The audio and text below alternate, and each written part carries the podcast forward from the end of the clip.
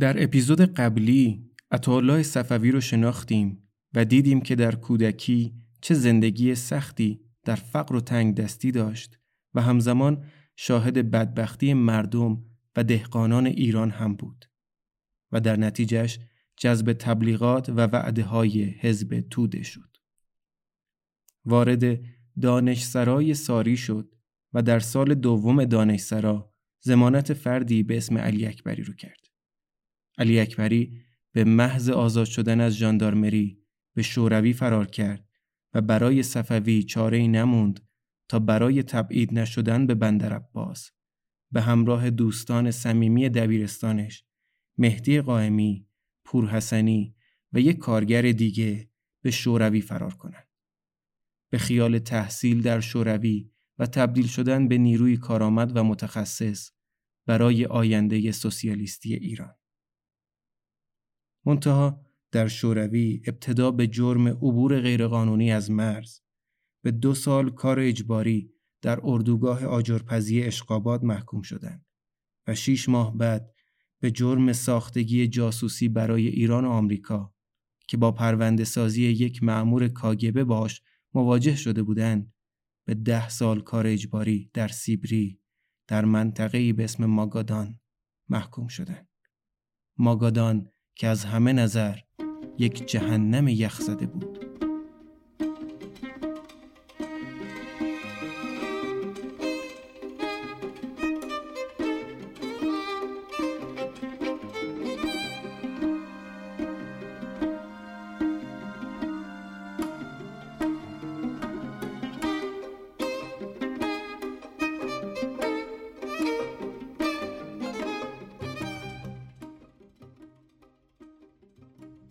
سلام. اینجا داستاواست. من آرمین محمدپور هستم. میزبان شما در پنجمین اپیزود داستاوا که در آخرین روز فروردین ماه 1402 منتشر میشه و بسیار مفتخرم که ما رو برای شنیدن انتخاب کردیم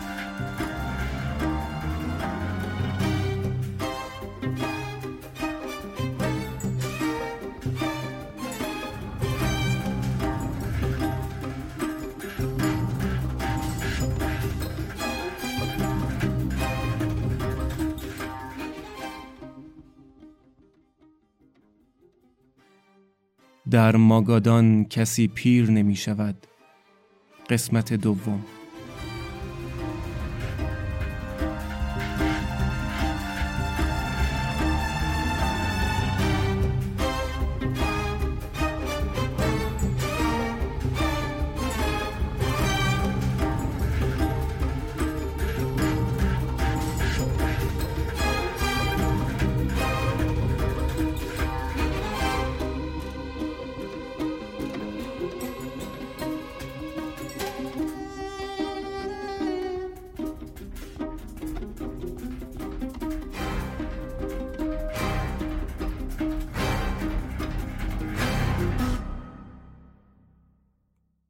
از اپیزود قبلی احتمالاً به خاطر داریم که صفوی و دوستانش در زندان چارجو زندانی بودند و منتظر حکم نهایی دادگاه مسکو.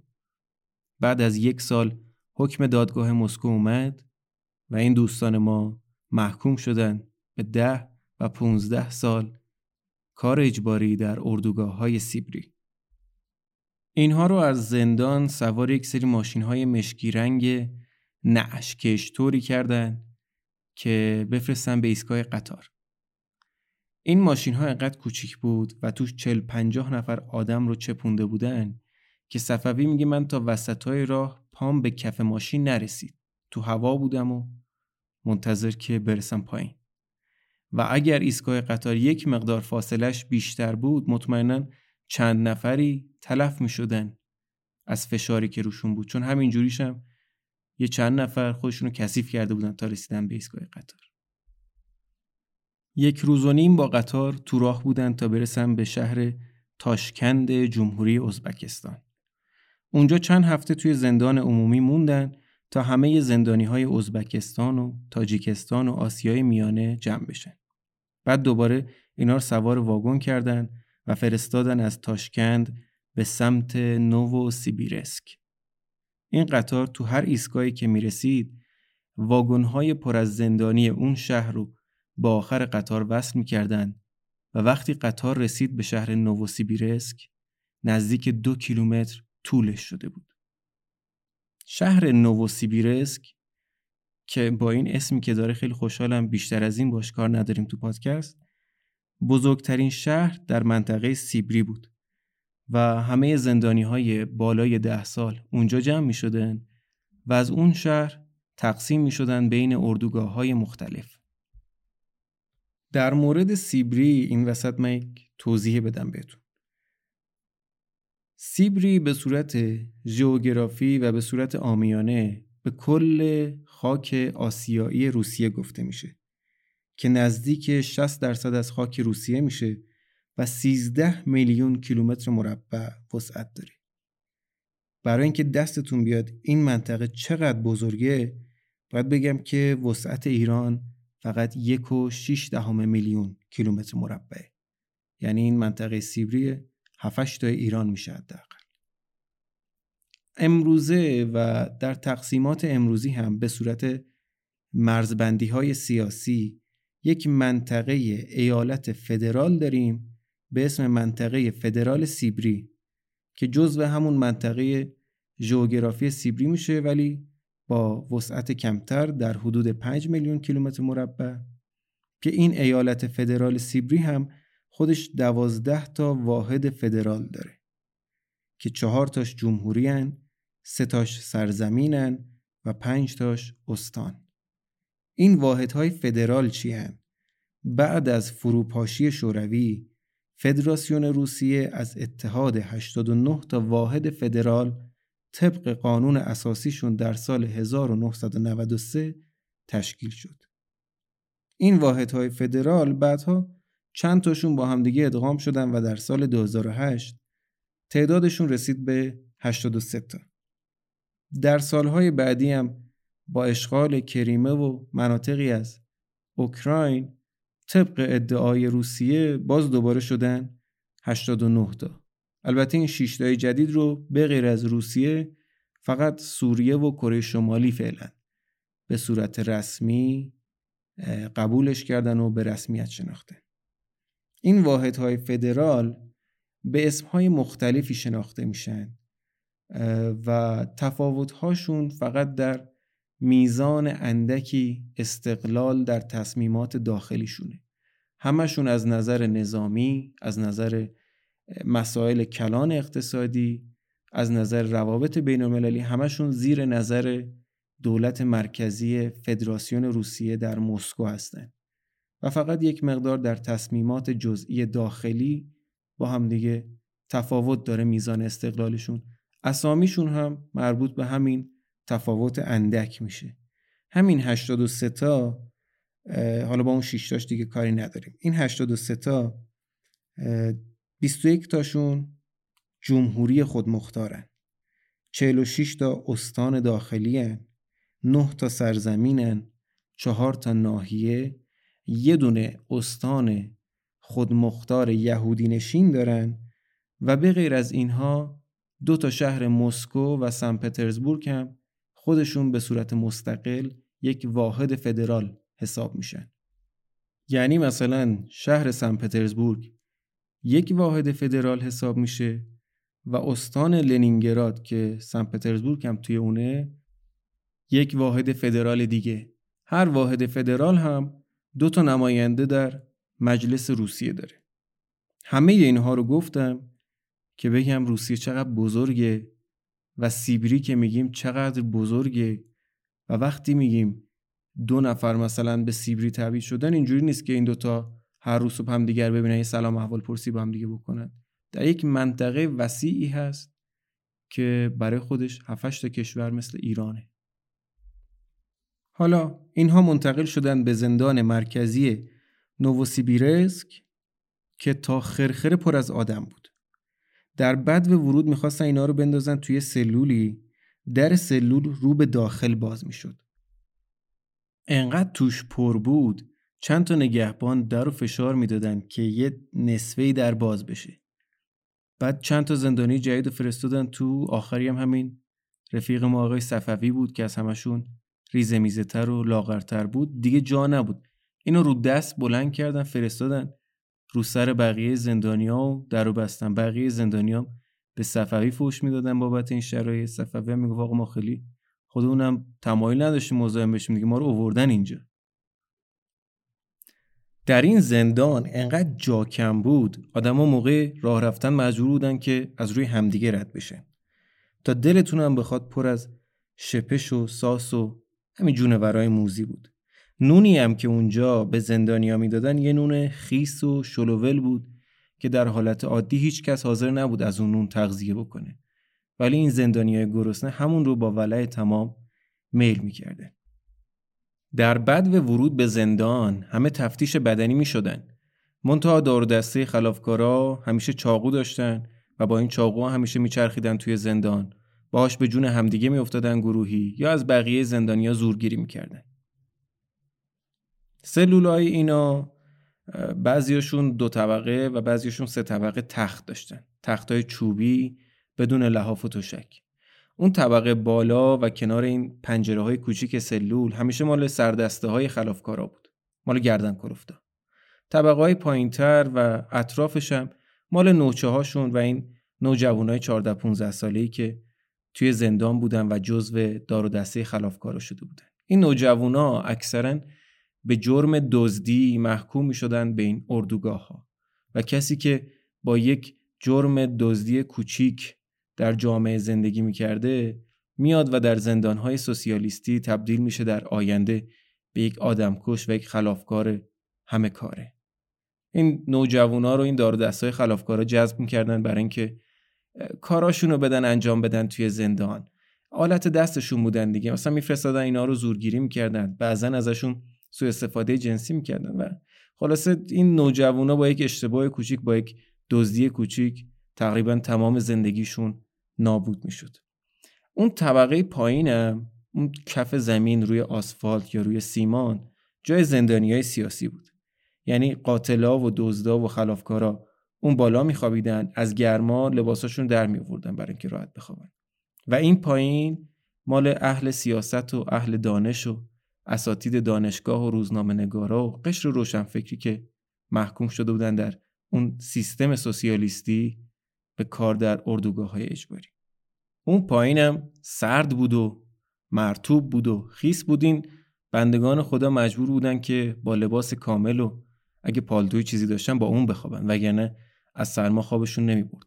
علاوه بر اون صفوی تعریف می‌کنه که این بالانشین ها بعضی وقتا حالا یا از سر تنبلی یا از سر مریضی حال نداشتن بیان پایین همون بالا کارشون انجام می‌دادن. مثلا ادرار چیزی اگه داشتن میریختن پایین تو سر و صورت این اساتید و اهالی علم و سیاست.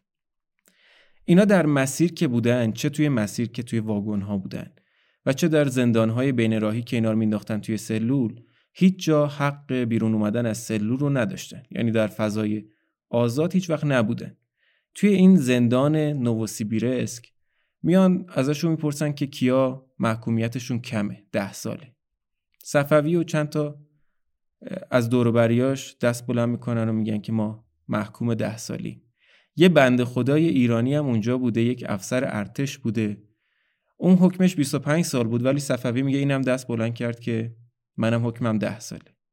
اینا رو بردن توی حیات و گفتن که اینجا رو تمیز بکنین یه جاروی چیزی بهشون دادن گفتن اینجا رو تمیز بکنین. این کاری که بهشون سپردن یه جور نعمت بود براشون. چون بعد از مدت ها می‌تونستن از سلول بیان بیرون و یه یکی دو ساعتی حداقل هوا بخورن و توی هوای آزاد باشن. منتها اینا تو حیات که بودن همین افسر ارتشه با یک زندانی دیگر روس درگیر میشه. و اون زندانی روس هم یه حرفایی می‌زنه و یکم یاد و خاطره مادر این افسر ارتش رو گرامی میداره و درگیر میشن با هم و این درگیری منجر میشه به اینکه نگهبانا بیان اینا رو جمع بکنن و دوباره بفرستن توی سلول و صفوی بگه چندین ساعت هواخوری از دستمون در بره. خود صفوی تعریف می‌کنه میگه من در اردوگاه آجرپزی که بودم هر کس این جمله رو به من می‌گفت این جمله یوب تو که میشه مادرت رو سلام و سلوات هر موقع به من می‌گفتم من عصبانی می‌شدم و درگیر می‌شدم و زورم هم کم بود همیشه کتک میخوردم. منتها بعدها یک روسی به من گفت که عطا این یوبتوایومات یه جور چاشنی حرف زدن ما روساست. کسی همچین قصدی که نداره. عادت کن بهش خیلی جدی نگیر. صفوی هم میگه من بعدها فهمیدم این در حد خسته نباشید ما ایرانی ها روتین بین حرف زدن روس ها منتها تا ما بیام اینو بفهمیم کلی دردسر کشیدیم و کلی کتک خورده بودیم. یه مدت اینا توی زندان این شهر نووسیبیرسک بودن و الحمدلله از اونجا اومدن بیرون دیگه از داستان ما در میاد این شهر. به یک مسیری فرستادن اینها رو یک مسیر راه آهنی که با پیچ و خماش که حساب بکنید تا مقصد نهایی اینها 20 هزار کیلومتر راه بود و چهار ماه طول کشید. اینا رو مینداختن توی همون واگن های قبلی همین واگن هایی که همه جاش بسته بود دو تا پنجره کوچیک اون بالا بود که هوا بیاد تو. 50 60 زندانی مینداختن این تو. بعد هر روز رئیس واگن در می‌زد می‌گفت که همه به سمت راست همه می‌رفتن راست. بعد اینا رو دونه دونه عین گوسفند میفرست سمت چپ و میشمرد. تعداد که اگه درست بود به همون تعداد نون 500 گرمی سهمیه اون روزشون رو پرت می‌کردن کف واگن. و صفوی میگه که این زندانیا عین سگ گرسنه شیرجه می‌زدن به سمت کف واگن که این سهمیه 24 ساعتشون رو برداره. اگر هم ضعیف بودی ممکن بود که هیچی بهت نرسه این وسط. چند روز اینجوری در واگن و در تاریکی مطلق حرکت می‌کردن. دوباره چند روز میفرستادنشون به یک زندان سر راهی. چند روز توی سلول بودن که یک استراحتی کرده باشن تلف نشن اینو. دوباره چند روز در تاریکی مطلق مسیر رو می‌رفتن. به شهر خاباروفسک که می‌رسن اونجا وارد زندان که شدن دیدن یک زندانیه با دیوارهای چهار متری چوبی که تازه بالاش هم سیم خاردار زدن و این دیوارها دو کیلومتر طول و عرض داره. یک همچین زندان بزرگی. به اینجا که می‌رسن بعد از چندین ماه نزدیک به یک سال اینها بالاخره در یک زندانی بودن که اجازه داشتن از سلول بیان بیرون و در محوطه یک قدمی بزنن. تا اینجا قائمی و پورحسنی و میانجی همچنان همراه صفوی هستن. یعنی این چهار تا ایرانی که با هم رد شده بودن همچنان با هم هستن و به حال یک دلگرمی بودن برای همدیگه حضور هر چهار تاشون کنار هم از این خاباروفسک اینها رو یعنی همه زندانی های بالای ده سال رو دوباره راهی کردن به سمت کولیما. حالا کولیما کجاست؟ کولیما دورترین سرحد شمال شرقی سیبریه که در اقیانوس منجمد شمالی قرار داره. کولیما منتها علیه خاور دور حساب میشه. دیگه یه جاهای اون ته دنیاست. یه سمتش دریای آخوته یه سمتش اقیانوس منجمد شمالی. شامل استان ماگادان و یک واحد فدرال خودمختار دیگه است الان. اونجاست. یک ناحیه است پر از معادن طلا و نقره و مس و تنگستن و پر از منابع نفت و زغال سنگ. بسیار سرد و طاقت فرساست. همه زندانیاش هم طولانی مدتن یعنی کسایی که حداقل ده سال باید اونجا کار بکنه به خاطر همینم در اثر کار زیاد و کهولت بدن تو اون دما و تو اون شرایط. در اثر خودکشی یا در اثر تیراندازی نگهبانها حوادثی که توی معدن پیش میومد و صد جور اتفاق دیگری مرتب اینا تلفات می‌دادن توی اردوگاهاشون و مرتب نیاز بود که زندانی تازه و کارگر تازه نفس برای اینها فرستاده بشه. صفوی و دوستانش هم جزو همین نیروهای تازه نفس بودن. در آخرین زندان بین راهی که اینا ساکن بودن اومدن سوار ماشینشون کردن و فرستادن به بندر وانینا در کرانه های دریای ژاپن.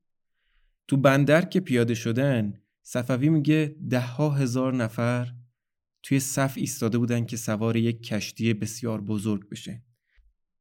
یک کشتی بسیار بزرگ به اسم نوگین که در زمان تزار ساخته شد برای تجارت و بار بردن به سراسر جهان و الان در انقلاب سوسیالیستی داشت برده بار می‌زد. این کشتی نوگین انقدر بزرگ بود چهل متر ارتفاع این کشتی بود که آدم برسه به ارشش تازه. این ده هزار نفر رو دونه به دونه مدارکشون رو چک کردن از اسکله 60 پله رفتن بالا رسیدن به عرشه کشتی. وسط عرشه یک سوراخ سه در چهار متری بود که چند تا نردبون تنابی از این آویزون بود که وارد انبار این کشتی می‌شد. انبار کشتی هم چهار تا طبقه داشت. در ارتفاع ده متری خودش ده بیست سی و چهل. و زندانی های سیاسی در کف کشتی جا داشتن. یعنی اون پایین پایین در تاریکی مطلق فقط اون وسط اگه بالا رو نگاه می‌کردی اون چهل متر بالاتر یه سوراخ عرشه رو می‌دیدی. یه جایی بود که وقتی کف کشتی شما نشستی یعنی ده ها متر دیوارهات زیر آبه. از همه جاش از همه درزاش آب وارد می‌شد. اون طبقات بالاتر خلافکارا و دزدا اینا ساکن بودن. از اون بالا ادرار و کسافت میومد پایین. این آبایی که از درزا وارد می‌شد تا بره به سمت پمپای تخلیه یک نهری و زیر پای این مردان سیاست و علم جاری کرده بود که با خودش ادرار و کسافت هم می‌برد. دیوارهاش کلا لجنگ گرفته بود. فضا فضای پر از رطوبتی بود. بوی گند می‌داد. و بسیار هم سرد بود. مخصوصا اون طبقه کف کشتی که این بند خدا سیاسی ها نشسته بودن دیگه.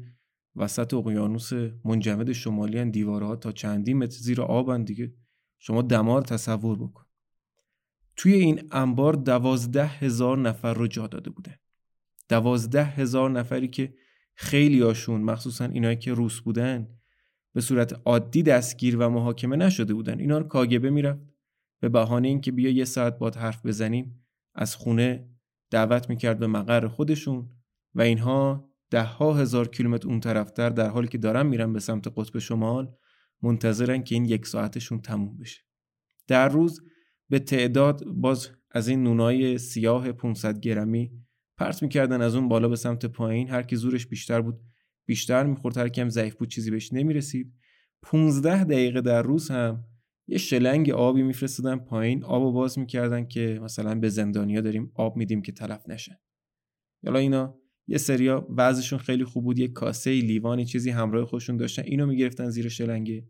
یه سریا کلاه می‌گرفتن یه سریا کفش می‌گرفتن و خیلی هم همینجور فقط دهنشون رو باز می‌کردن به امید اینکه یه ذره آب شوری که در حالت عادی کسی حاضر نیست بخوره به اینا هم برسه.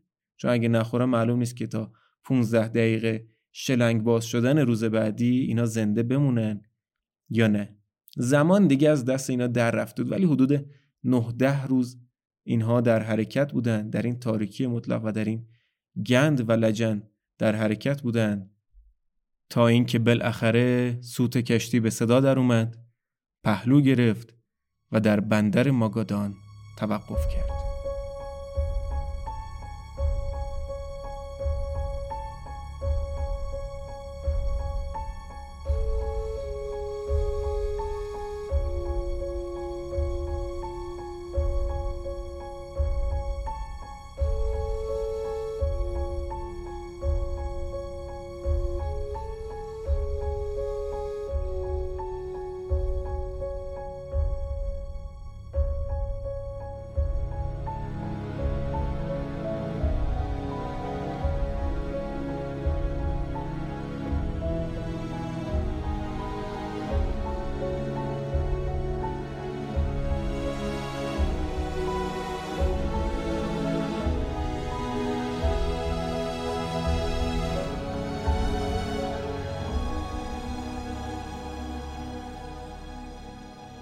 از کشتی که پیاده شدن یه سری نگهبان مسلسل به دست زندانیا رو به صف کردن و تهدیدشون کردن که اگر در حین حرکت رو به جلو خم بشین از صف جدا بشین حرف بزنین و یا هر حرکت غیر منتظره دیگه انجام بدین بدون اختار بهتون شلیک میشه. این تهدید رو صفوی تا سالها روزانه چهار بار میشنید.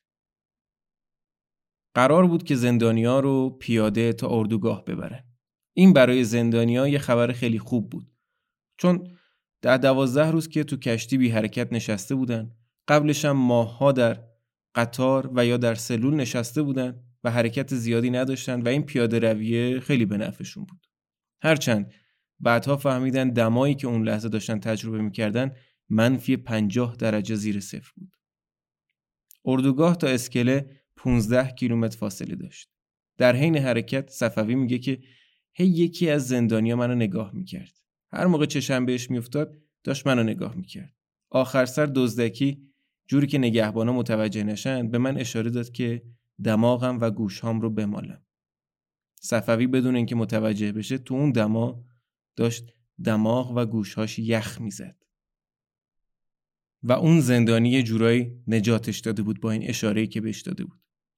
به اردوگاه که رسیدن اینا رو چندین ساعت توی سرما نگه داشتن تا دونه به دونه اسمشون و مدارکشون و تعدادشون رو چک بکنن. بعد فرستادن اینها رو داخل باراک. همون اتاقک های چوبی طویل مانندی که تو زندان های لب مرز اینا توش ساکن بوده.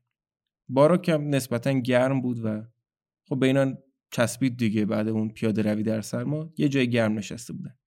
بعدش اومدن اینها رو بیستا بیستا صدا کردن و بردن به یک ساختمان دیگری که بسیار گرم بود که متوجه شدن هموم اینجا. اینها رو لخت مادرزاد کردن و فرستادن برن روی یک نیمکت های چوبی به صف بشن.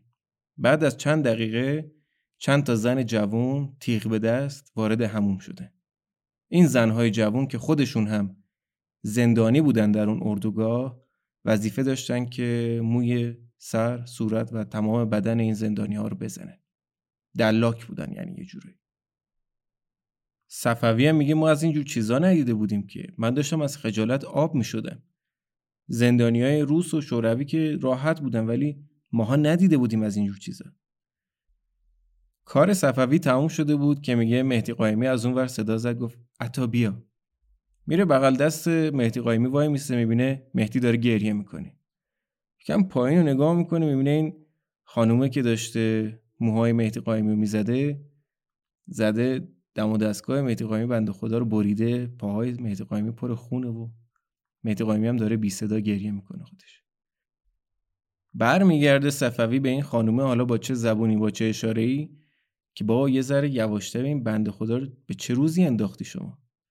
زنم کلی بعد و بیرا به صفوی میگو یه نگهبان گردن کلفتی اونور صدا می‌زنه و یه چیزایی به اون میگو نگهبانم میاد یه کتک مفصلی به صفوی می‌زنه.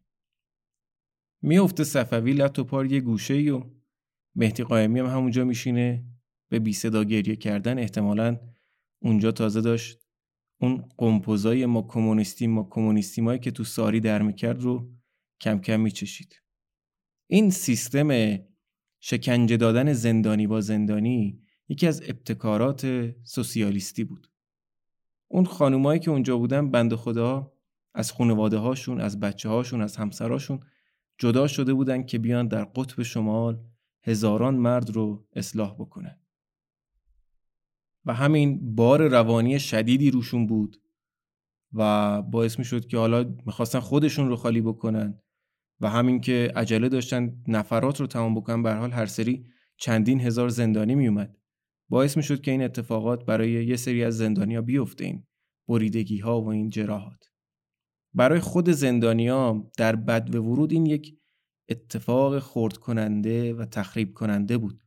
حالا روسا شاید عادت داشتن شاید براشون مهم نبود. اوکی بودن به قول صفوی.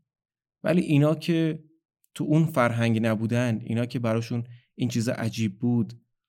پیر و جوون و مسلمون و مسیحی و بیدین و اینام نداشت. همه باید با این سیستم اصلاح می شدن نه خودشون نه اون دلاک ها حق اعتراض نداشتن. حالا این زندانی ها یه سریشون کشیش بودن یه سری روحانی بودن مذهبی بودن. خیلی این حرکت در بد و ورود براشون تحقیر کننده و تخریب کننده بود.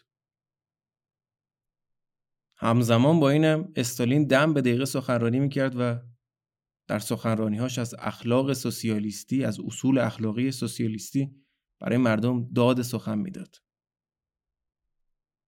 حالا اینجایی که توش ساکن بودن کجا بود؟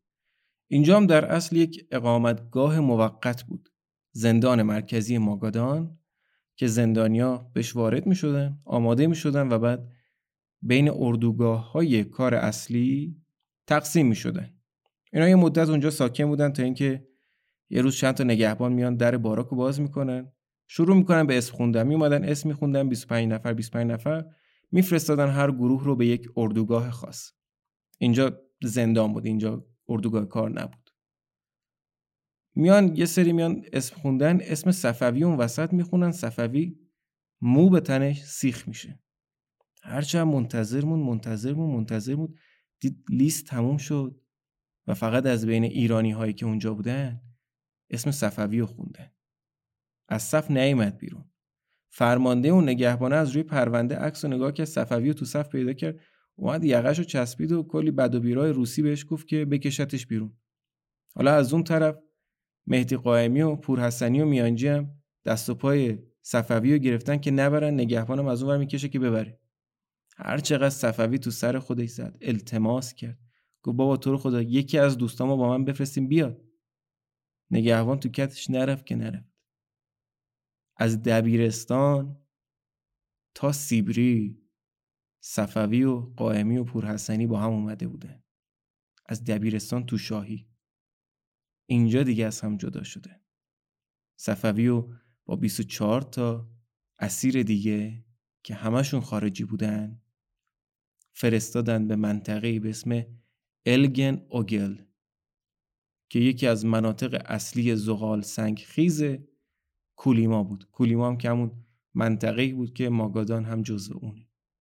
فرستادن اونها رو به اون اردوگاه شماره 383 ممیز 9 اردوگاه هایی که دو هزار تا زندانی داشت و دیوارهاش چهار متر ارتفاع.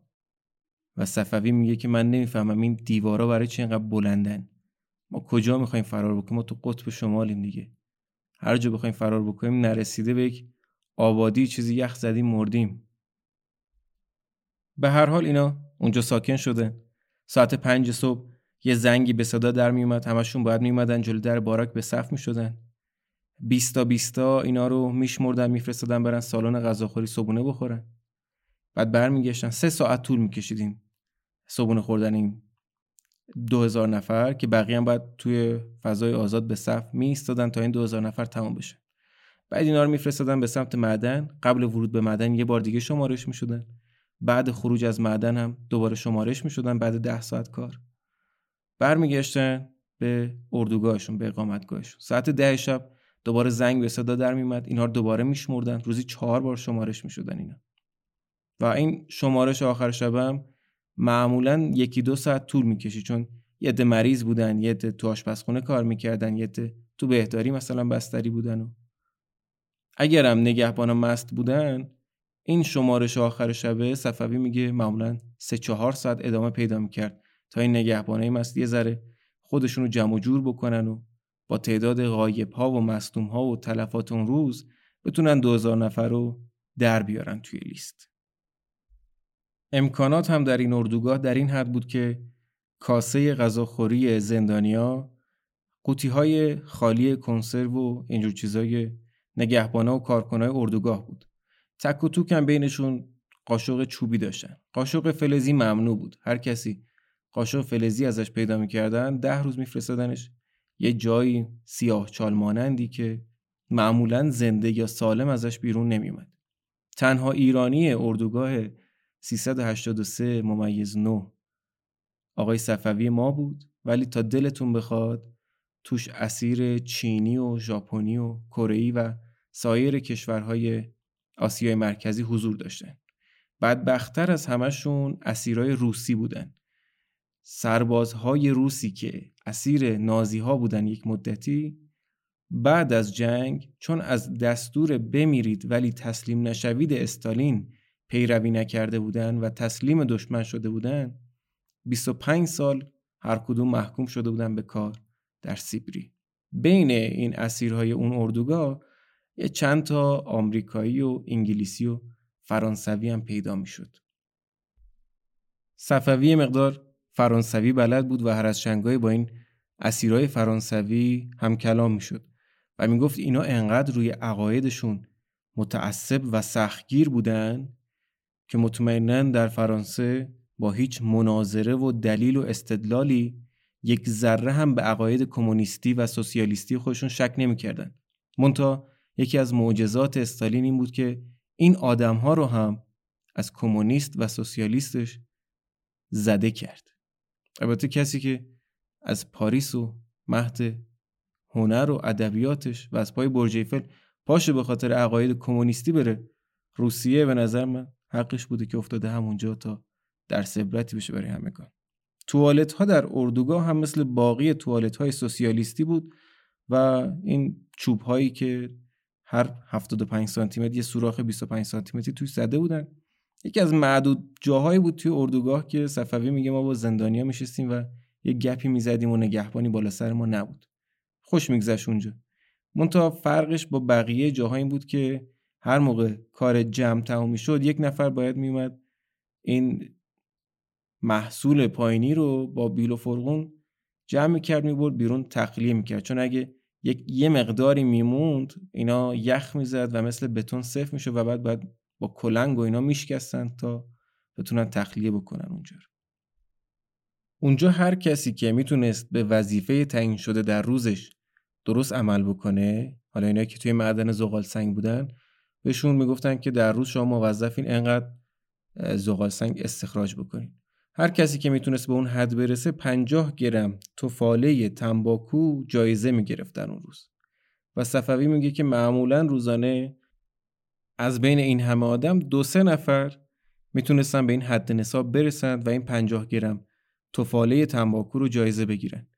همین توفاله رو میوردن یا کاغذ روزنامه یا هر کاغذ دیگه که پیدا می‌کردن میپیچیدن. و تو همین توالتا در حال که رو این سوراخ 25 سانتی متری نشستن و مشغول به کارن یه سیس کوسه می‌گرفتن هر کدوم. انگار شاهکاری دستشونه. سیگاره رو روشن می‌کردن. باقی سیگاری هایی که در فواصل 75 سانتی متری نشسته بودن به نوبت صدا می‌زدن و حالا اگه اون کوسه یه ذره مرام داشت می‌داد نفره یه پوکم می‌زدن و از این خان نعمت اونا یه بهره می بردن. یه دوره همون اول که وارد اردوگاه شده بودن زندانی هایی که مدت زندانشون کم بود یعنی ده سال بودن. اینا رو فرستادن برای یه کار دیگه. صفوی میگه که ما رو شمردن نگهبان برد تحویل یه نگهبان بیرون اردوگاه داد اونم شمرد چک کرد و بعد اون تهدید همیشگی رو برامون خوند. اون که فرمانده میومد بالا سر صف و داد می‌زد که هنگام راه رفتن از هم جدا نشوید. هم فاصله نگیرید. به اطراف نگاه نکنید. خم نشوید. راست بروید. حرف نزنید. یک قدم به چپ و راست از نظر ما فرار حساب می شود و نگهبانان بدون اختار تیراندازی خواهند کرد. فهمیدید؟ بعد همه اینو باید داد می‌زدن. فهمیدیم. اینو روزی چهار بار تکرار می‌کردن. یه سری وسیله قطع کردن درخت به اینا دادن که گذاشته بودن روی سورتمه و بهشون هم گفتن که این وسیله از جون شما مهمتره. مراقب باشین که گم و گور نشه. سورتمه هم حالا یه اسب می‌کشید یا اگر اسب نداشتن دو تا از زندانیایی که گردن کلفتر بودن اونا میکشیدن و اینا رفتن یه مدتی یه مقداری رفتن جلو رسیدن به یک منطقه که پر از درخت بود و فرمان ایست دادن. دو تا دو تا اینا رو فرستادن که درختار قطع بکنین و مثلا شاخه ها رو بچینین و تبدیل به الوار بکنین که این الوارها نهایتا در بخاری های اردوگاه بسوزه. صفوی یه آدم 45 کیلویی بود اون موقع. با یه بابای روس که خیلی هم هیکل گنده داشت این دوتا رو با هم یه گروه کرده بوده. صفوی هم نه زورش می‌رسید و نه تجربه اره کشی داشت. یه کار خراب می‌شد. این روسه مثلا میومد می‌کشید هول می‌داد این اره رو. صفوی اونور از دستش در می‌رفت و خراب می‌شد. کار کار جلو نمی‌رفت. این بنده خدا روسم هی می‌زد تو سر خودش رو به نگهبان می‌گفت بابا این کیه دادیم به ما؟ عوضش کنیم تو رو خدا. این کار خراب می‌کنیم بلد نیست. ولی خب کسی به حرفش گوش نمی‌داد که. نهایتا هم چون به اون حد نصاب کار اون روزشون نمی‌رسیدن سهمیه غذای جفتشون کم می‌شد. اینجا اون بابایی که هیکلش گنده تر بود و بدنش به غذای بیشتری نیاز داشت بیشتر بهش فشار میمد بند خدا کاری هم از دستش بر صفوی میگه که فقط داد می‌زد و فوش می‌داد و آخر سر ولی یه ذره خوش و جمع جور کرد و یه ذره آروم شد و اومد با مهربانی به من گفت که پرس. یعنی ایرانی. آخه یوب تو وایومات چرا تو اومدی شوروی؟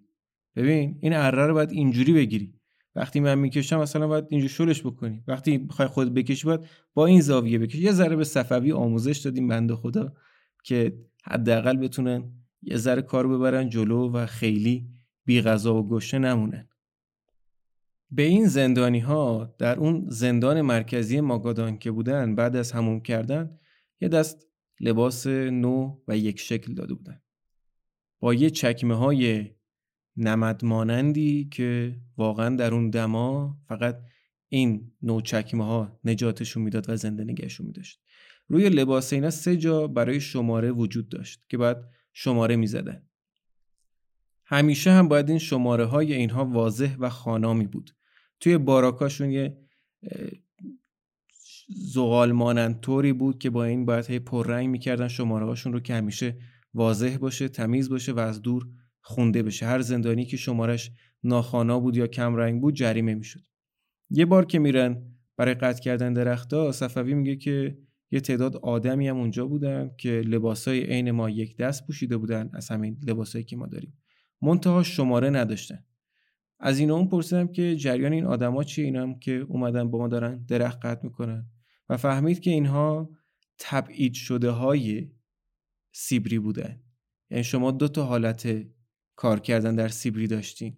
یا زندانی بودین که ساکن اردوگاه می شدین و هر روز شمارش می شدین و به صف می شدین و این دردسرا و مکافاتار داشتین.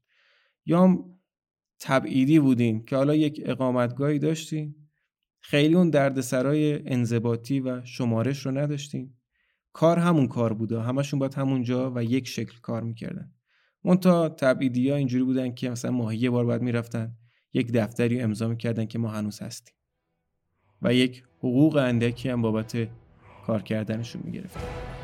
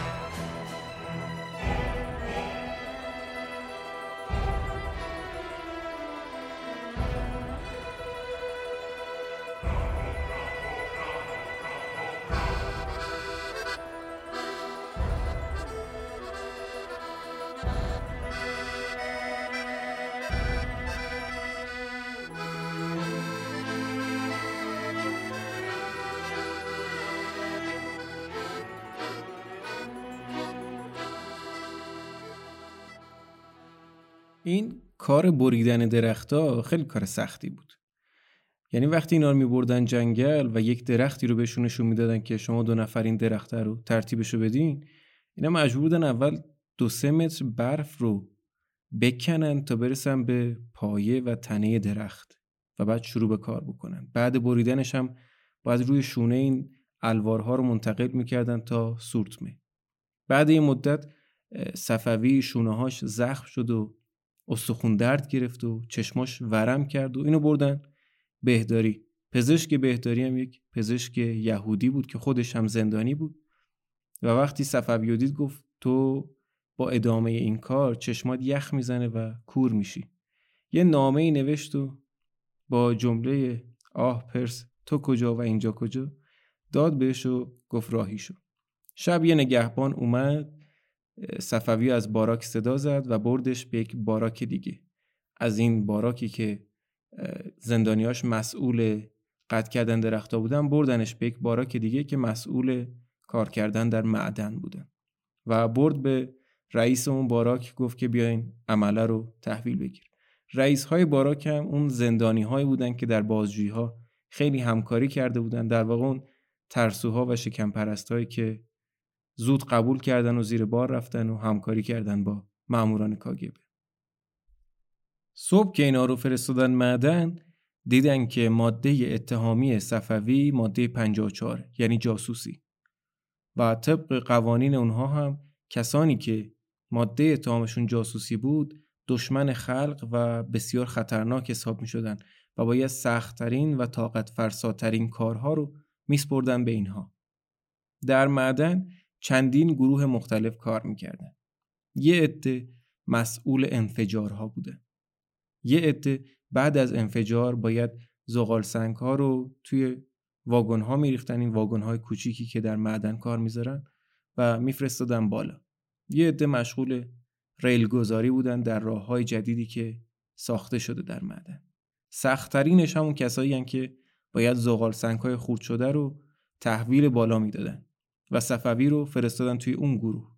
هر گروه اینها باید در هر شیفت کاری که ده الا دوازده ساعت کار بود 300 تن زغال سنگ تحویل بالا می‌داد. یعنی هر زندانی یه چیزی در حدود 18 تن. و تازه اگر 18 تن رو تحویل بالا می‌دادن روزانه 1200 گرم بهشون نون می‌دادن. و اگر به این 18 تن نمی‌رسیدن همون 500 گرم عادی رو بهشون می‌دادن. در این دوران بود که صفوی فهمید انسانها چقدر در مقابل گرسنگی ضعیفن. وقتی زندانی ها رو می‌دید که به خاطر یه ذره نون به چه کارهایی دست می‌زنه. منتها صفوی اون موقع هنوز جوون بود و سعی می‌کرد به خودش روحیه بده و با گرسنگی مبارزه بکنه تا بتونه زنده بمونه. کار کردن در معدن این شکلی بود که انفجار صورت می‌گرفت این زغال سنگا میریخت بعد میومدن جمع می‌کردن. اغلب انفجارها باعث می‌شد که تمام زغال سنگ های اون ناحیه ریخته بشه پایین.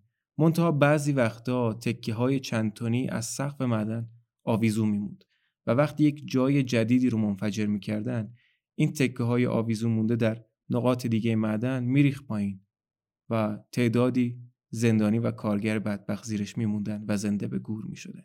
صفوی میگه چندین بار خطر از بیخ گوش من گذشت. یک بار در پنجاه متری من دو تا جوان رعنای اوکراینی داشتن کار می‌کردن و بعد از انفجار زیر چندین تن زغال سنگ مدفون شدن و کسی نتونست بیرونشون بیاره.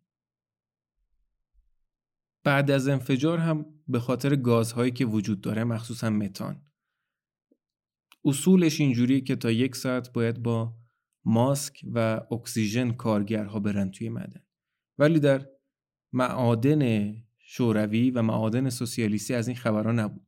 همین که منفجر می‌شد دار و دسته صفوی اینا که مسئول کار کردن در اون اعماق معدن بودن باید می‌رفتن و زغال سنگار جمع می‌کردن. می‌رفتن در تونل ها و سوراخ هایی که شاید 100 متر 200 متر می‌رفت زیر زمین و در اون فضای پر از گاز باید زغال سنگار میریختن توی این واگن ها و میفرستادن به سمت بالا. این گازها بعضی وقتا مقدارش و غلظتش شدید بود زیاد بود و کم کم باعث می شد که این کارگرها گیج بشن شل بشن. یعنی کسی که مست کرده یا مقدار زیادی مواد کشیده نعشه می شدن و بعد بیهوش می شدن و بعد اگر کسی به دادشون نمی رسید خب خفه می شدن و می افتادن می مردن خود صفوی یک بار بیهوش شده بود و می گفت اگر یکی دیگه از کارگرها که منو دیده بود افتادم رو زمین به دادم نمی رسید و من رو از تونل خارج نمی کرد من همونجا مرده بودم ده دوازده ساعت تو این شرایط کار می‌کردن. کسی هم ساعت نداشت که بدونن کی ساعت کاری تموم میشه.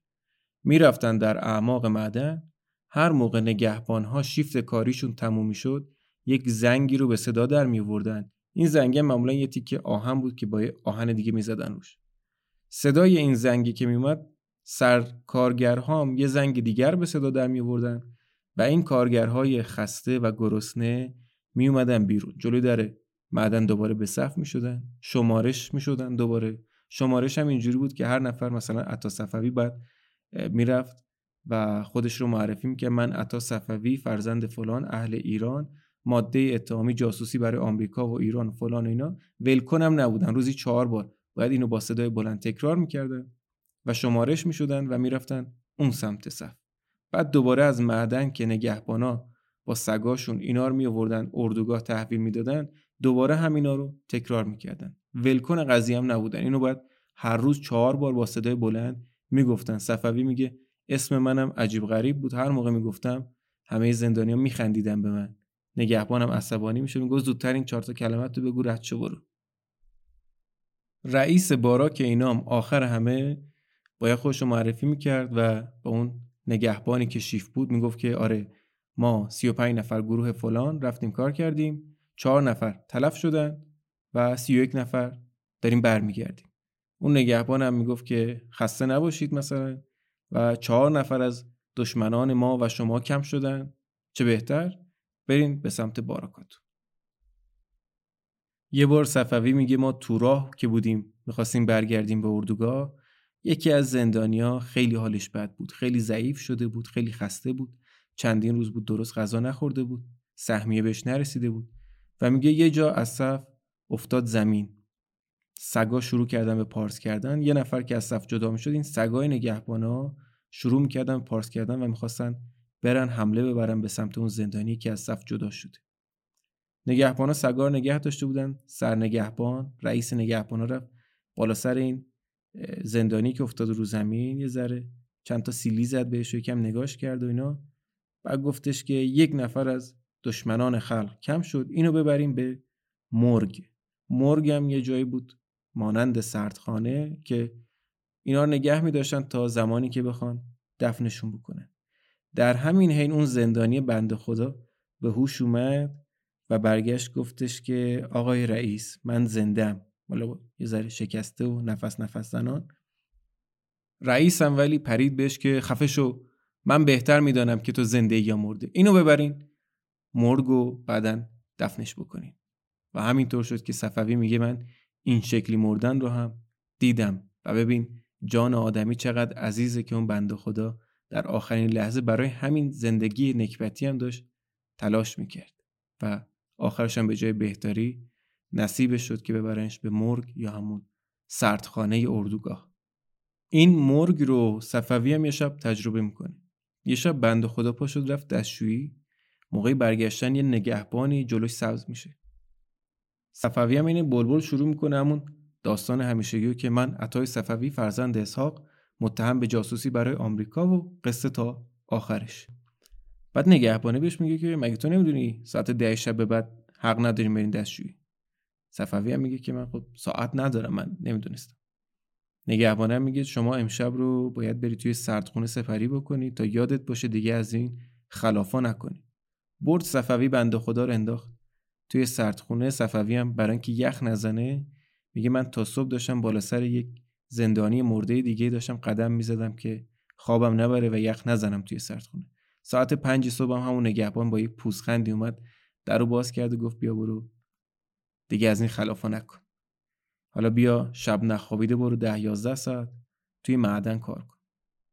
شبها که اینا برمیگشتن به اردوگاه هر چند شب یک بار یه تعدادی وظیفهشون این بود که با سورتمه و بیر و کلنگ برن به سمت رودخانه کولیما و از اونجا یخ بشکنن و یخ بیارن برای اردوگاه. نصفشو می‌دادن به آشپزخونه برای پخت و پز. نصف دیگه هم در خود اردوگاه استفاده می‌شد. شامی هم که به اینها می‌دادن یه مقدار شله بود یا یه مقدار سوپ به اضافه یک چیزی که فقط اسمش رو می‌شد چایی گذاشت. و در شام از نون خبری نبود نهارم که نداشتن اینا ده دوازده ساعت مدام توی معدن بودن. یه صبونه به اینا می‌دادن صبح و یه شامی شبا. صبح تا شبم توی اردوگاه رادیو مسکو و یا رادیو ماگادان روی بلنگو بود و پخش می‌شد و هی وزوز می‌کرد تو گوش این زندانیا و هی تعریف می‌کرد از شوروی و سوسیالیسمش و بهشتی که خلق کردن روی کره زمین. بهشتی که این زندانیا داشتن تا مغز استخونشون حسش می‌کردن. هر از چنگای بین این تبلیغات های سوسیالیستی یک خبرهایی هم می‌گفتن از ایران هم می‌گفتن از مصدق و حزب توده ایران. خبرهای ایران رو بعضی وقتا منتشر می‌کردن و صفوی میگه من چه حالی پیدا می‌کردم با این خبرها و هی اوضاع وطن رو تصور می‌کردم. ولی جرأت نداشتم چیزی بگم و یا اظهار نظری بکنم و یا ریاکشنی نشون بدم به این خبر در کل مدتی که صفوی اونجا زندانی بود هم یک بار فقط سه تا جوان اهل استونی سعی کردن فرار بکنن از اردوگاه. اینها مسئول انفجارها بودن. و یک بار که انفجاری انجام داده بودن متوجه شدن که اون ته راهروی معدن انگار نزدیک شده به سطح زمین. دزدکی در طی یکی دو هفته اونجا رو کندن و یه سوراخی باز کردن به سطح زمین و از همون فرار کردن. بعد اینکه شیفت کاری تموم شد شمارش کردن گفتن سه نفر کمه. نگهبان اومدن از سرکارگرا پرسیدن که آقا امروز کسی اون تو مرد یا زیر زغال سنگ دفن شد. گفتن که نه امروز اوکی بوده همه چی. فهمیدن که اینا فرار کردن. سگا رو فرستادن و نیم روزه رد اینا رو زدن و گرفتنشون. صفوی میگه آخه بند خدا وسط سیبری این همه راه که همش یخ زده است نه آزوغه داری نه راهی بلدی. نه اصلا میشه این راه رفت. ما با قطار چهار ماه تو راه بودیم کجا می‌خوای بری؟ منتها این بند خدا رو گرفتن و همونجا هم که دستگیرشون کرده بودن تیرباران کردن و جنازه هاشون رو سه روز توی اردوگاه آویزون کردن که همه بفهمن. از این خبرها نیست اجازه فرار و حتی توان فرار شما ندارین. استراحت هم نداشتن. اینا هفت روز هفته کار می‌کردن. گروه هاشون معمولا 35 نفری بود. به این تعدادی که بودن یعنی 35 نفر بودن هر 35 روز یک بار یک نفر نوبتش می‌رسید که استراحت بکنه. روز خوبی هم بود براش. در اون روز 110 گرم نون بهش می‌دادن و یک مقدار گوشت خوک در روز استراحت. صفوی میگه حالا مسلمون می‌خوام مثل ما اونجا گرسنه باشه و بگه که من گوشت خوک نمی‌خورم. میخوردن مجبورن چون 35 روز یک بار یک مقدار گوشت بهشون می‌رسید. در حالت عادی فقط نون خالی بود و حالا کلم یا یه ذره سوپ یا شله. البته اون روزم همچین هتل براشون رد نمی‌شد. نگهبانا تا میفهمیدن یه کارگر یه زندانی روز آفشه می‌رفتن سراغش و میوردنش که مثلا لونه سگار تمیز بکنه یا محوتر تمیز بکنه. یه کاری بهش می‌دادن یا میفرستادنش خونه مسئولان اون اردوگاه یا فرمانده های اون اردوگاه که مثلا کارهای اون خونه رو انجام بدن. صفوی هم یک دو بار فرستادن. صفوی میگه اتفاقا خوب بود ما رفتیم. بعد از مدت ها یکی جایی رو دیدیم که چند تا زن و بچه و خونواده اونجا بود و یه ذره از اون فضای سرد و اردوگاهی خارج می شدیم همسران این نگهبان ها و مسئولان هم نسبت به خودشون آدم های مهربون تری بودن. با این بندگان خدایی که میفرستادن خونهشون که کارا رو انجام بدن. به غیر از این تعطیلی های دوره هم کلا هفت روز تعطیل داشتن زندانیان اردوگاه که یه دونش اول ژانویه به مناسبت سال نو بود. بقیهش همه این روز جهانی کارگر و روز پیروزی ارتش سوسیالیستی بر ارتش نازی و روز تصویب اساسنامه سوسیالیستی و اینا بود.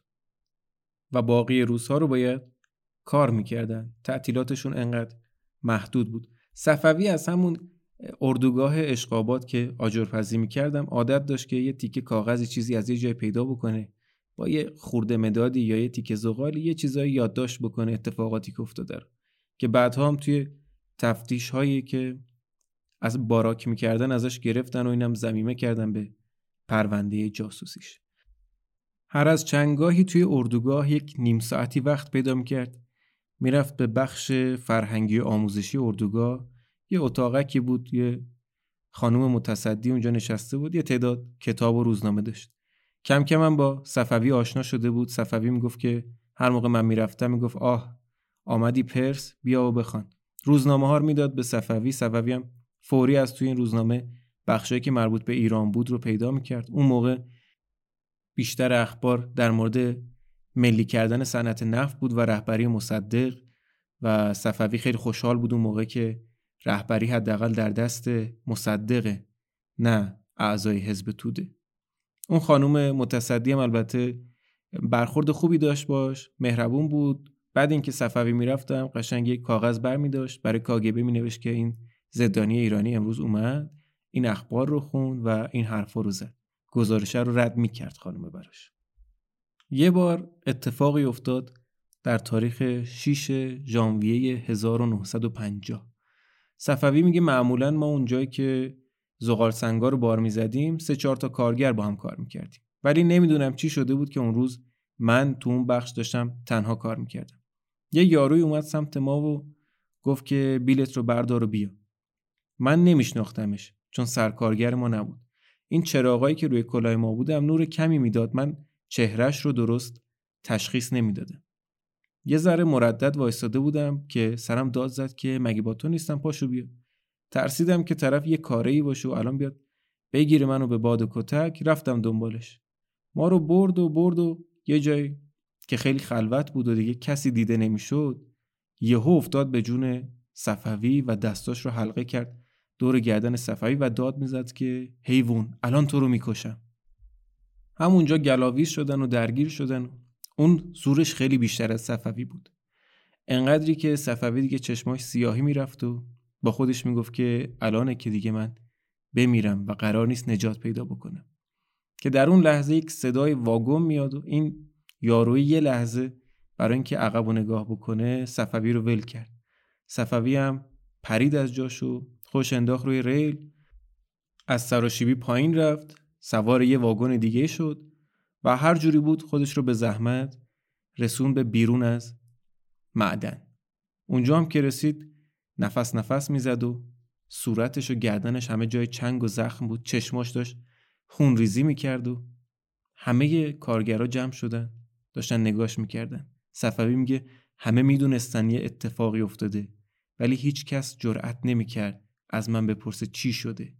مسئولای اون اردوگاه هم می‌دونستن اتفاقی افتاده ولی هیچ اعتنایی نمی‌کردن. حتی یک بار هیچ کس از من نپرسید که چه اتفاقی برای تو افتاد اون تو که تو اینجوری با این سر و زدی بیرون. موقعی که این داستان رو تعریف می‌کنه میگه که پنجاه سال گذشته از اون زمان ولی هنوزم سالی یکی دو بار چشمای من خون ریزی می‌کنه و هنوز هم نمی‌دونم اون فرد چه کسی بود و به دستور چه کسی و به چه دلیلی می‌خواست من رو بکشه.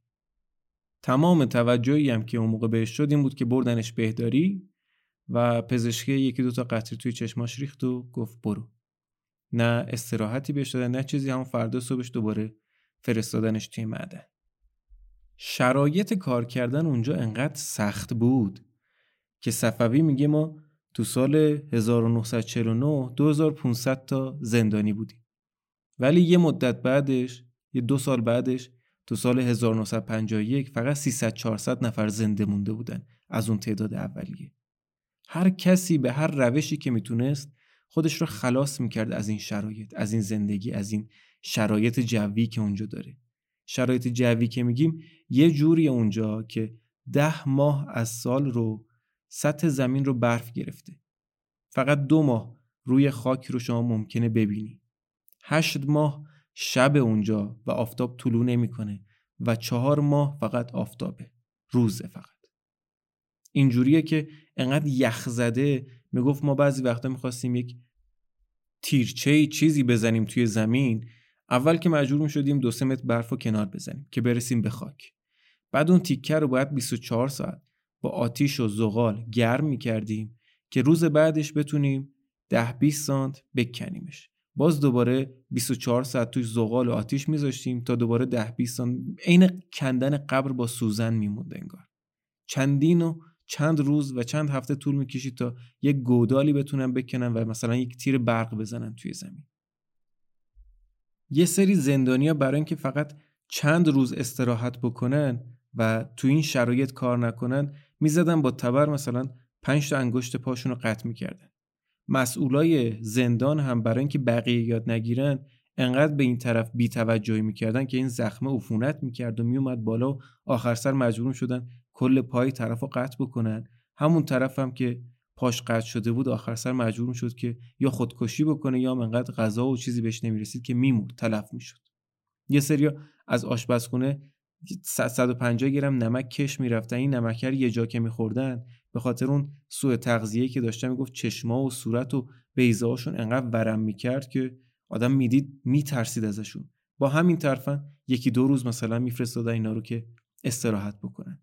به هر روشی که فکرش رو بکنین آدم ها خودکشی کردن اونجا.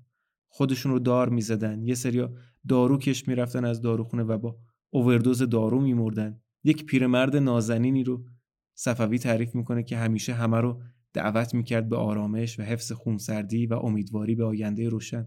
این آدم هم یه جا دیگه اعصابش نکشید. عمدن از صف زد بیرون و جلوی چش بقیه زندانیا سربازا زدن. سوراخ سوراخش کردن با تیربار. انواع و اقسام مریضی مثل سل و سینه پهلو التهاب مفاصل و نارسایی کلیه و کبد شایع بود بین زندانیا. خیلی زیاد بود بینشون. خود صفوی هم دو بار مریض شد. یه بار در سال 53 آپاندیسش عود کرد جراحیش کردن هفت روز. استراحت کرد. روز هشتم با وجود اینکه جای جراحی چرک کرده بود فرستادنش معدن دوباره. یه بارم در سال 54 یرقان گرفت. می‌گفت اون موقع دو تا جوون اوکراینی بودن که یرقان گرفته بودن جفتشون مردن و کسی به زنده موندن من امیدی نداشت. تنها علتی که باعث شد من زنده بمونم تنها کسی که به من کمک کرد یک خانم دکتر روسی بود که خودشم زندانی بود اونجا. و میگه یک ماه من رو بستری کرد. برای من از آشپزخونه از ته این کیسه ها روزی 150 گرم شکر میدزدید. لای روزنامه شکر که دیگه خیلی کثیف بود دیگه ته کیسه بود. میدزدید می آورد توی آب حل می‌کرد به من می‌داد میخوردم. هرچی دم دستش می‌رسید از داروهایی که نیاز داشتم به من می‌داد و آخر سر تونست من رو زنده نگه داره. می‌گفت از نگاهش و از رفتارش می‌تونستم بفهمم که چقدر به حال من دلش میسوزه. بعدها یک بار دیگه جای جراحی آپاندیس صفوی عفونت می‌کنه و درد می‌گیره و انقدر شدید میشه که دیگه نمی‌تونسته رو پاش وایسه.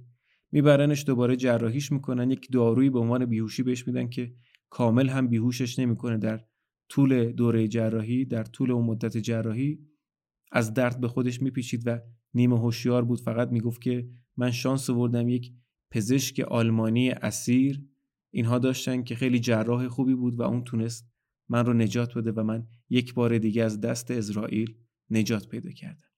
هموم در اون اردوگاه رو هم صفوی تعریف می‌کنه که ماهی یک بار زندانیا حق هموم کردن داشتن.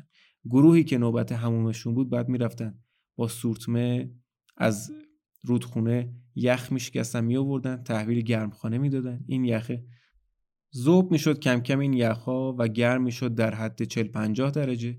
بیشتر آبی که همین زندانی آورده بودن می‌رسید به مسئولای اردوگاه. به هر زندانی یک سطل ده لیتری آب گرم می‌دادن که خودشون رو بشورن. به هر نفرم یه صابون به اندازه یه حب قند می‌دادن که صفوی میگه خوشبختانه زندانیای روسی این صابونا رو استفاده نمی‌کردن مینداختن زمین. من اینا رو جمع می‌کردم به هم فشار می‌دادم یه تیکه صابون بزرگ برای خودم درست کرده بودم تو جیبم بود. هر موقع از معدن برمیگشتی من دست و صورتم رو با این صابونا میشستم و زندانیای روس هم همشون مسخرم می‌کردن و میخندن می‌گفتن ببینین پرس می‌خواد سفید بشه. ولی خب من گوش نمی‌دادم به اونا. دوست داشتم حداقل تو این شرایط هم بتونم یک ذره درست زندگی بکنم. آخر شبا زندانیا در حد یه ساعت یه ساعت و نیم وقت آزاد داشتن. معمولا اینایی که هموطن بودن دور هم جمع می شدن حرف می زدن سرودهای کشور خودشون رو می خوندن و می گفت که من تنها ایرانی بودم که در اون اردوگاه بودم. تنها عین جوجه های مادر مرده یه گوشه کز می کردم می رفتم توی افکار خودم. به این فکر می کردم که دوستانم الان کجان؟ دارن چی کار می‌کنن؟ خانوادم در ایران چی کار می‌کنن؟ وضعیت مردم در ایران چجوریه؟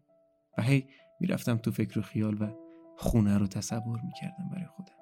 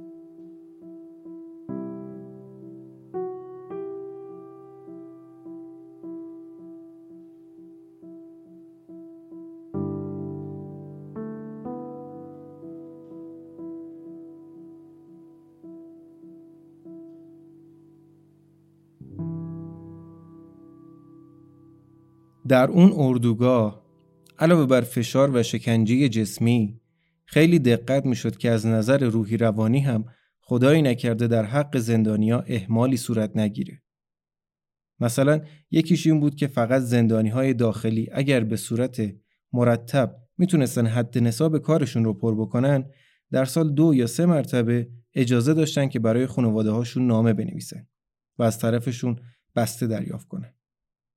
البته نامه هایی که می نوشتن باید بدون بستن پاکت می بود کاگبه اول می خوند درش اجازه نداشتن چیزی از شرایط اردوگاه بگن. فقط در حد حال و احوال پرسی و اینکه بگم مثلا ما حالمون خوبه و هنوز داریم ادامه میدیم. بسته هایی که دریافت می‌کردن هم همش قبل تحویل گرفتن. بررسی می‌شد چک می‌کردن که چیز خاصی توش نباشه. وقتی هم بسته می‌رسید همه همشهری های اون زندانی جمع شدن دورش که این بسته رو باز بکنن مثلا خوراکی ها رو ببینن اخبار رو بخونن حالا خبرهایی که خانواده اون طرف ممکنه از شهرشون داده باشن و اینا.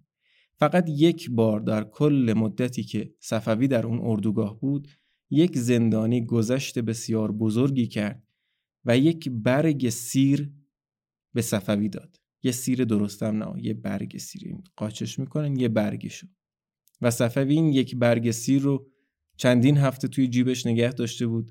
هر از چنگای در می آورد بوش می‌کرد و می‌گفت هر موقع بوش می‌کردم چشام میبستم و می‌رفتم به مازندران. بوی مازندران رو می‌داد برام. یا مثلا یک چیز دیگه ای که زندانیا رو خیلی از نظر روانی اذیت می‌کرد این بود که وظیفه شستشو و دفن جنازه ها با خود زندانیا بود. به قول صفوی شده بودیم مردشور خودمون. اگه لباس اون فرد مرده تازه بود با یه لباس تر عوضش می‌کردن اگر هم لباساش پاره پوره و کهنه بود میذاشتن همون تنش بمونه. توی تابوتی میذاشتنش و میفرستادن برای دفن. دفن هم اینجوری نبود که بخوان توی خاک دفنش بکنن چون گفتیم برای یه دونه تیر برق دو روز زمان میذاشتن تیکه تیکه خاک و نرم می‌کردن می‌زدن کنار. اگه می‌خواستن جنازه ها رو اونجوری دفن بکنن کل زمان زندانی ها صرف دفن کردن همدیگه می‌شد. و دیگه کسی نمیمون توی معدن بخواد کار بکنه. این تابوتار میبردن یکی دو متر برف رو کنار می‌زدن تابوتو میذاشتن اون تو و دوباره روش برف میریختن. در ماگادانی که هشت ماه از سال شبه و چهار ماه روز فقط دو ماه از ساله که برف و آب میشه و روی خاک دیده میشه. و در همون مدت هم همون دو ماه هم که احتمالا وسط اون چهار ماه روزشونه صفوی میگه که ما در راه رفت و برگشت به معدن این تابوت هایی که از زیر برف بیرون اومده بود رو می‌دیدیم و با خودمون فکر می‌کردیم که یک روز هم قراره که من توی اونها خوابیده باشم. و انقدر این صحنه عذابمون می‌داد که همه دعا می‌کردیم زودتر برف بیاد و روی این تابوت ها رو بپوشونه که ما نبینیمش. اگرم تلفات توی اردوگاه زیاد بود دیگه تابوتی نمیموند. این جنازه ها رو دو تا گونی از آشپزخونه می آوردن گونی هایی که حالا توش سیب زمینی چیزی بوده احتمالا. یه دونه از بالا یه دونه از پایین می‌کردن تن این جنازه و از وسط به همدیگه میدوختن اینا رو. حالا اون موقعی که برف آب می‌شد کنار این تابوته بعضا چند تا گونی هم پیدا می‌شد که توش جنازه همین زندانیا بوده. اما اصلی ترین و بدترین شکنجه روحی و حالا در ادامش جسمی که به بعضی از زندانی ها وارد می‌شد این بود که در روز آخر محکومیت زندانی مثلا بعد ده سال یا 15 سال که توی اردوگاه بوده. صبح موقع شمارش فرمانده صداش می‌زد که مثلا زندانی شماره 350 زندانی یه قدم میومد جلو و خودش رو معرفی می‌کرد. معرفی هم این شکلی بود که باید اسم و فامیل و اسم پدر و محل تولد و ماده محکومیت و مدت محکومیت همه اینا رو باید پشت سر همدیگه می‌گفتن. بعد فرمانده بهش می‌گفت که امروز روز آخر زندان شماست. زندانی هم خرکیف می‌گفت که بله. بعد فرمانده می‌گفت که تبریک میگم. از مسکو برای شما هدیه اومده. شما قراره که پنج سال دیگه هم به نظام سوسیالیستی خدمت کنید به همین راحتی. شما فقط حال زندانی رو در اون لحظه تصور کن. بیشتر اینها رو به عنوان تبعیدی تمدید می‌کردن محکومیتشون رو. هرچند که پنج سال بیشتر در حالی که فکر می‌کردی قرار فردا برگردی خونه در نوع خودش یک شکنجه کمرشکن و یک مسئله خورد کننده است. منتها همین تغییر وضعیت از زندانی به تبعیدی هم موهبتی بود برشون از اردوگاه می اومدن بیرون می‌رفتن توی خوابگاه عمومی توی شهر بودن در جامعه حضور داشتن. دیگه اون پنج صبح بیدار شدن و شمارشار نداشتن. ممنوعیت های اردوگاه رو که از یه ساعتی بیرون رفتن و دستشویی رفتن و اینا ممنوع بود. دیگه اونا رو نداشتن. از لباسشون شماره زندانی کنده می‌شد و یه حقوقی هم بابت کاری که انجام می‌دادن می‌گرفتن. و دیگه حالا دیگه بسته به خودشون بود. دیگه می‌خواستن نامه بنویسن کار بکنن. از این نظر خیلی راحت تر بودن. حالا هر از چنگای باید می‌رفتن. دفتر کاگبه خودشون رو معرفی می‌کردن که ما هنوز هستیم. در توی معدن هم که حضور داشتن و شمارش می‌شدن مرتب. منتها کار معدنشون همون بود. یعنی همون کار رو باید انجام می‌دادن اون ده ساعت ها رو. ولی خب دیگه این زندانیا نبودن. خودشون با پای خودشون پا می‌شدن میومدن یه سری بدشانس هم البته بین اینا بودن که اون پنج سال تمدیده به عنوان زندانی و در اردوگاه بهشون می‌خورد. روزها و سالها برای صفوی در اردوگاه شماره 383 ممیز 9 در الگن اوگل داشت. سپری می‌شد. هم زبونی نداشت و سالها بود که دیگه با کسی فارسی حرف نزده بود. برای اینکه زبان مادریش رو فراموش نکنه و برای اینکه به خودش روحیه بده یه وقتایی که توی مدن دستگاه پرسر و صدایی روشن می‌شد و صدای کسی به کسی نمی‌رسید برای خودش با صدای بلند آوازهای مازنی می‌خوند و به خودش روحیه می‌داد و مثلا می‌گفت به خودش داد می‌زدم. می‌گفتم ماشاءالله عطا عطا ببر مازندران عطا زنده میماند. اینا رو برای خودم می‌گفتم. یه جا ناقافل یکی از این زندانیایی که اونجا پای ماشین بوده این دستگاه خاموش می‌کنه و می‌بینه که صفوی داره با صدای بلند به یک زبان عجیب غریبی داره آواز می‌خونه و گریه می‌کنه. صداش می‌زنه میگه که پرس خوبی؟ زده به سرت؟ کمکی چیزی می‌خوای؟ یعنی فکر کرده دیگه رد داده دیوونه شده صفوی. بعد از بیماری یرقان صفوی مرتب ضعیف و ضعیفتر می‌شد. یک ماه که بستری بود بعدش هم که اومد بیرون حالش مدام خراب می‌شد و هی ضعیفتر و نحیفتر می‌شد.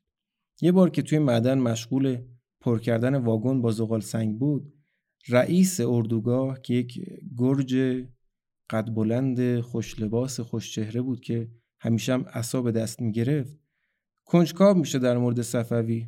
میره و صداش می‌زنه میگه اهل کجایی؟ صفوی میگه که اهل ایرانه.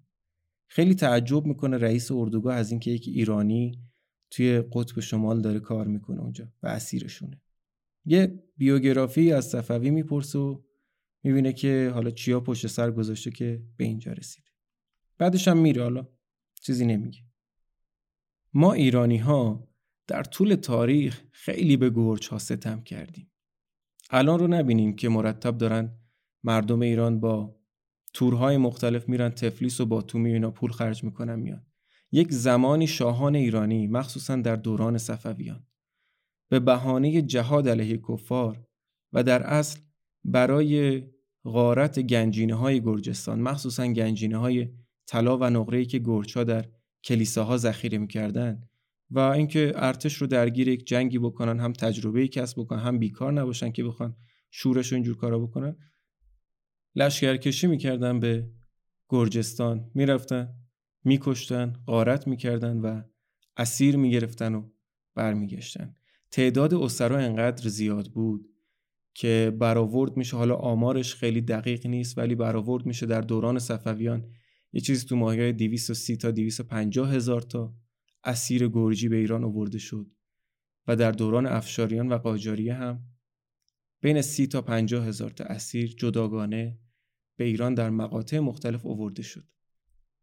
تعداد اسرا انقدر زیاد بود و این اسرا حالا چه زنان جوانی که به عنوان کنیز استفاده می شدن و یا مردان جوانی که صنعتگر و معمار و سرباز بودن انقدر با کیفیت بودن که یه جا شاه اسماعیل صفوی فقط 300 تا اسیر گرجی و هدیه میفرسته برای حاکم مصر که با هم روابط دوستی ایجاد بکنن بر علیه سلاطین عثمانی.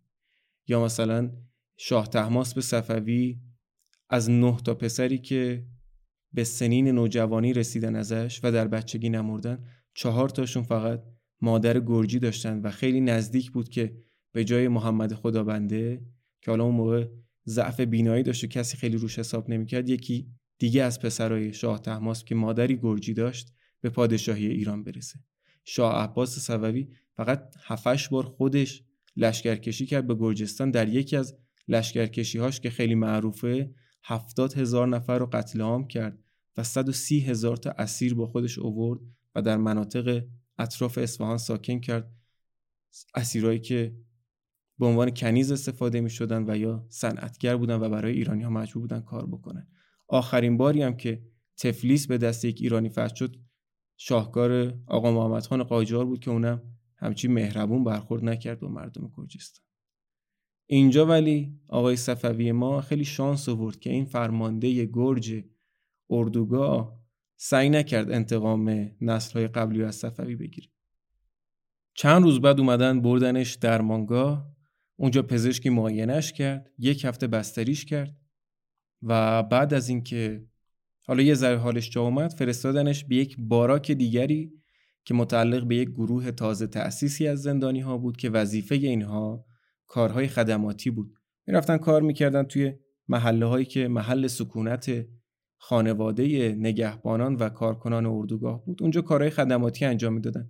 در و پنجره رنگ می‌کردن هیزم میشکستن برف فارو می‌کردن تمیز می‌کردن خیابون ها رو و حالا هر وظیفه ای که اونجا کسی بهشون میسپرد یا هر دستوری که اونجا بهشون می‌دادن اونجا باز نسبتا جاشون بهتر بود غذای نسبتا بهتری میخوردن کارشون آسونتر بود و خیلی مهمتر از همشون این بود که در یک جامعه حضور داشتن. یعنی بعد از پنج سال و نیم کار کردن در محیط خشن و مردانه تاریک معدن صفوی اومد بیرون و رفت توی خیابونهایی که زن و بچه رفت آمد می‌کرد. حالا رفتارشون بهتر بود. هر از شنگایی صحبتی می‌کردن هرچند ممنوع بود صحبت کردن با زندانی ولی یه صحبتی یه دیالوگی کوتاهی رد و بدل می‌شد بینشون. معمولا این همسر نگهبانها و کارکنان رفتار بهتری داشتن. هر از شنگایی یک خوراکی چیزی تو جیب این زندانیا میذاشتن. و خب نسبتا وضعیتشون بهتر بود. صفوی می‌گفت بعد از پنج سال و نیم کار سخت و عذاب الان یه ذره جام خوبه و احساس راحتی می‌کنم. البته اونجا هم خطر همیشه در کمینشون بود یعنی همچین بی خطر نبود کارشون. یه جا یه نگهبانی میاد به صفوی و یه زندانی دیگه دستور میده که این درخته رو قطعش بکنین و تبدیلش بکنین به هیزم ببرین برای اون خونه که بهشون نشون میده. اینا مشغول به کار میشن و اون بابای میاد زودتر هیزومایی که آماده کردن رو می‌زنه زیر بغل و میدوه میره به سمت همون خونه که نگهبان بهش دستور داده بود. منتها یهو صدای رگبار میاد و صفوی می‌بینه که زدن اون بابا رو سوراخ سوراخش کردن. بعدش یه نگهبان دیگه میاد تازه بهشون توضیح میده که شما محدوده فعالیتتون مثلا تا این قسمت خیابونه و از این خطه اگر رد شدین فرار حساب میشه. اون بابام از اون خطه رد شده بود. نه قبلا بهش گفته بودن نه ایستی دادن نه اختاری همینجوری گرفتنش به رگبار یا یه جا مثلا سیمای برق خراب شده بود فرمانده اونجا میاد میگه که یه نفر بره بالا درستش بکنه. هیچکی داوطلب نمیشه. خودش از بین جمعیت یه پسر جوان 20 ساله رو انتخاب می‌کنه بهش میگه که تو برو بالا. این بنده خدا با چنگک که از تیر برق میره بالا تا دست می‌زنه به سیما خوش میشه میفته زمین. حالا صفوی یه سعی کرد ماساژ قلبی و تنفس مصنوعی بده برگردونه طرفو ولی جلوی چششون جون داد. جوون 20 ساله‌ای که صفوی میگه احتمالا پدر مادرش تا سالها منتظر خبری ازش نشستن و خبری از پسرشون نرسید هیچ وقت بهشون. این خطرها رو هم داشت. هم جرات نمی‌کردن از دستوری که اونجا یه نفر بهشون میده سرپیچی بکنن و هم میترسیدن اون منطقه‌ای که مثلا اون دستور مربوط به اونجاست در منطقه ممنوعه باشه و ناخودآگاه به رگبار بسته بشه.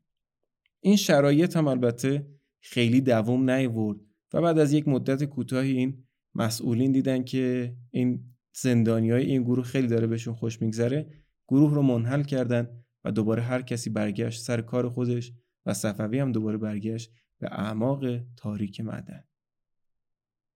برگشت به معدن و دوباره به همون کار پر کردن واگن ها با زغال سنگ مشغول شد. یک رفیقی داشت آقای صفوی اونجا فردی به اسم والودیا که اهل گرجستان بود. دوران زندانش تموم شده بود و الان دوران تبعیدش رو داشت سپری می‌کرد. یه ذره نسبت به زندانیا گفتیم وضعیتشون بهتر بود.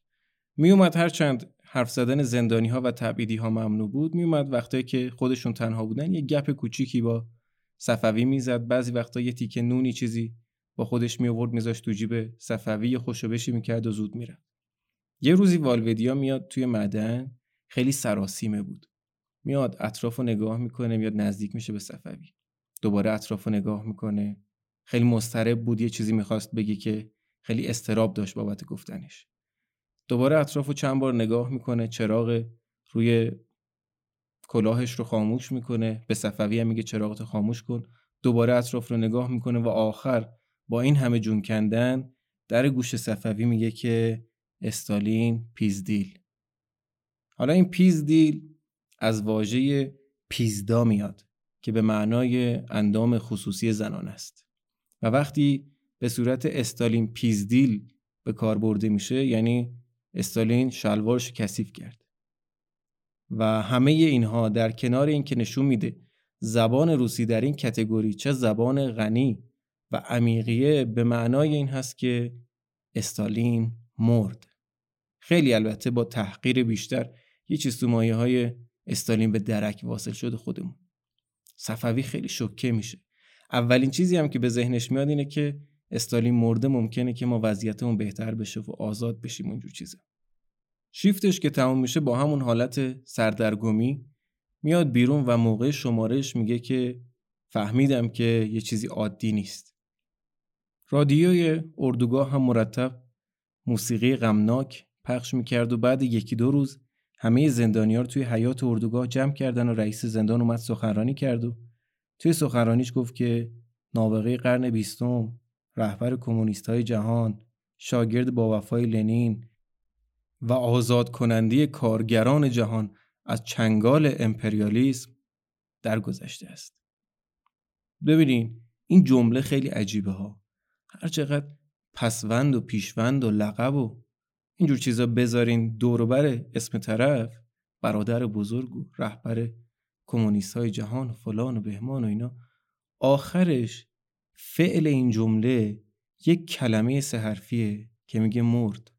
و هیچ کسی در جهان در طول تاریخ هیچ کسی در مقابل این فعله نتونسته مقاومت بکنه. و فقط رفتارش و اخلاقش و تصمیماتش تعیین می‌کنه که آدمها بعد از این فعل به حالش اشک بریزن و یا از شادی پایکوبی بکنن. استالینی که با یه امضا می‌تونست تو کشوری به بزرگی اوکراین که خودش از بزرگترین تولید کننده های گندمه چند سال قحطی مصنوعی ایجاد بکنه و چند میلیون انسان رو با گرسنگی بکشه استالینی که با یه دونه جمله ریشه عدم موفقیت ها در درون حزب است تو اون سالای اول حکومتش تونست حکم قتل پنج هزار نفر از سران حزب خودش و سران ارتش خودش رو صادر بکنه که نتیجهش همین شد که ارتش نابلد و بدون فرمانده مانده شوروی در عرض چهار ماه دو میلیون کشته داد به ارتش هیتلر و تا نزدیکی های مسکو رو هم از دست داد. استالینی که حتی خونواده های اعضای ارشد ارتشش رو به سیبری فرستاد و باعث شد خیلی از این آدم ها به امید اینکه یک نفر دلش بسوزه و از بچهشون نگهداری بکنه تا از گرسنگی نمیره بچه هاشون رو در ایستگاه راهن رها کردن بین جمعیت. استالینی که بریا رئیس دستگاه امنیت شوروی و رئیس پلیس مخفی شوروی زمانی می‌گفت تنها خورشید موجود در آسمانه جوزف استالینی که حتی به فرزندان و همسران آدمایی مثل مولوتوف و بخارین و کالینین هم رحم نکرد و اسیرشون کرد. خودش هم آخر سر در 5 مارس 1953 اسیر این واژه سرفی شد. اسیر مرگ. مرگی که هیچ کس هیچ کجای تاریخ هیچ وقت نتونسته ازش فرار بکنه. با مرگ دیکتاتور پیر بود که هم زندانی و هم زندانبان در دل شادی و پایکوبی می‌کردن. هرچند هیچ کس جرأت نداشت به روی خودش بیاره و حرفی بزنه. ولی همشون در دل امید و شادی این رو داشتن که مرگ استالین قرار روزهای خوبی رو به ارمغان بیاره.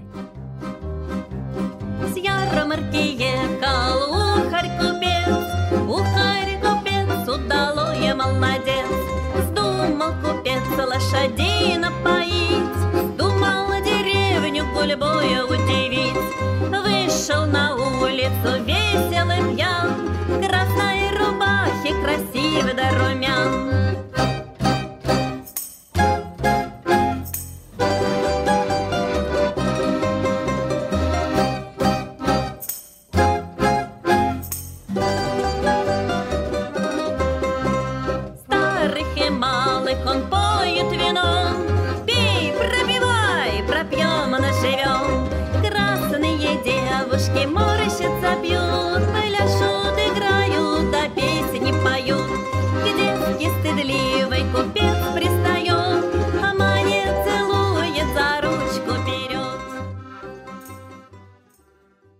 به پایان اپیزود پنجم داستاوا و قسمت دوم در ماگادان کسی پیر نمی شود رسیدیم و بسیار ممنونم از شما که تا اینجا ما رو همراهی کردیم.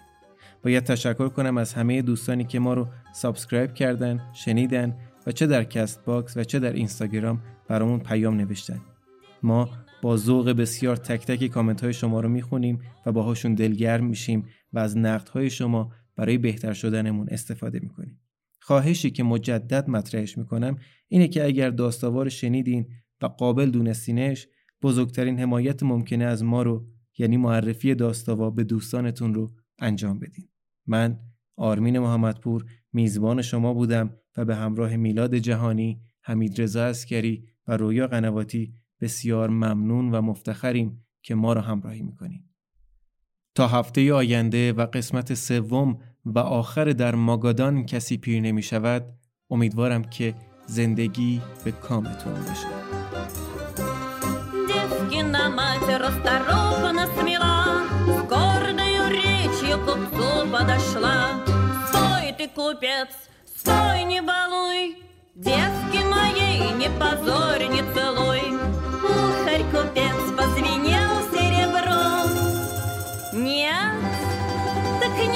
надо, другую найдем.